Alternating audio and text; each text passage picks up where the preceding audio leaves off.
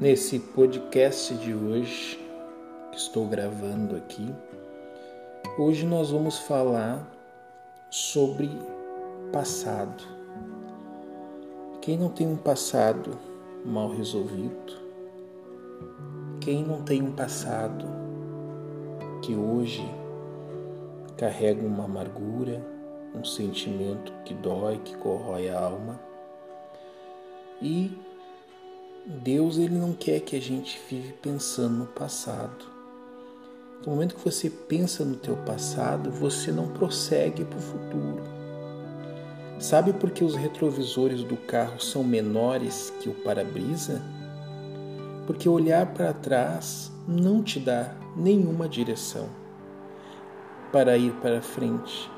Apenas te serve de alerta para não errar o futuro para não errar o futuro.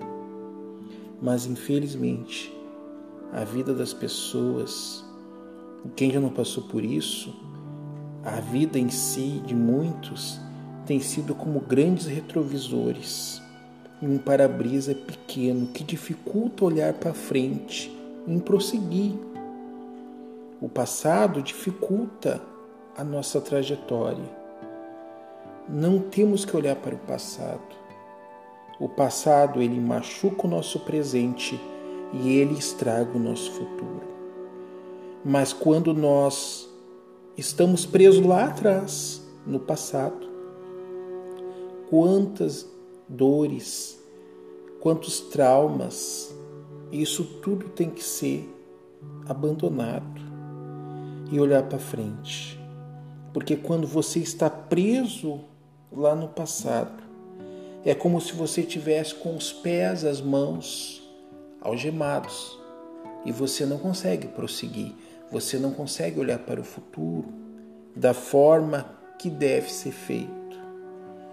Então, nós temos que esquecer o que passou, esquecer o passado, né?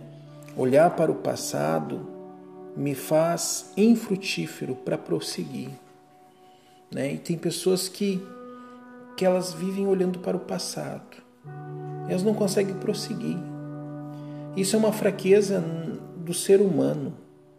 Porque o ser humano ele, ele tem um coração muitas das vezes muito, muito amargurado, né? Não consegue perdoar facilmente. Nós não conseguimos perdoar facilmente as pessoas, mas nós temos que perdoar. Nós temos que perdoar se a gente quer ter paz com nós mesmos, primeiramente com nós mesmos, porque quando a gente nega o perdão, é o nosso coração que vai sofrer, não é o coração da outra pessoa, não. É o nosso coração. É nós que não vamos ter paz. É nós que não vamos conseguir ter consciência leve consciência tranquila. Então, nesse podcast de hoje que eu estou gravando, é para nós meditarmos. É como um carro. Os retrovisores são menores. E você usa o retrovisor para você um alerta, né? Um alerta para você não viver lá no retrovisor. Você dirige e você olha para frente.